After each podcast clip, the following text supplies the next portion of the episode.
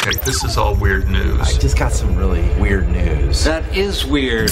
All right, I'll give you the good news of the story. Kendall in Addison, you will try and guess the bad news of this story. Yes. There is a zookeeper that has probably one of the best jobs ever because there's one specific time that he gets to really give big hugs to panda bears, which sounds like my dream, right? That sounds pretty great. Right? What's the bad news of that story? That he accidentally got attacked by one of them. That would be bad news. I guess that is a risk anytime you're with wild animals, uh, even though we want to believe that pandas will not hurt you, even Kung Fu Panda will not hurt you.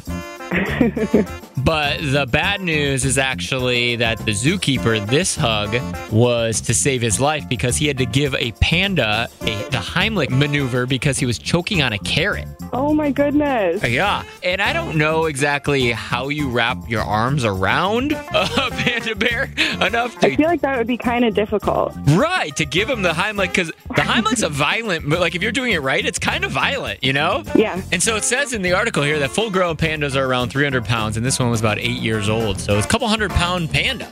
Yeah. I mean, that's that's a lot.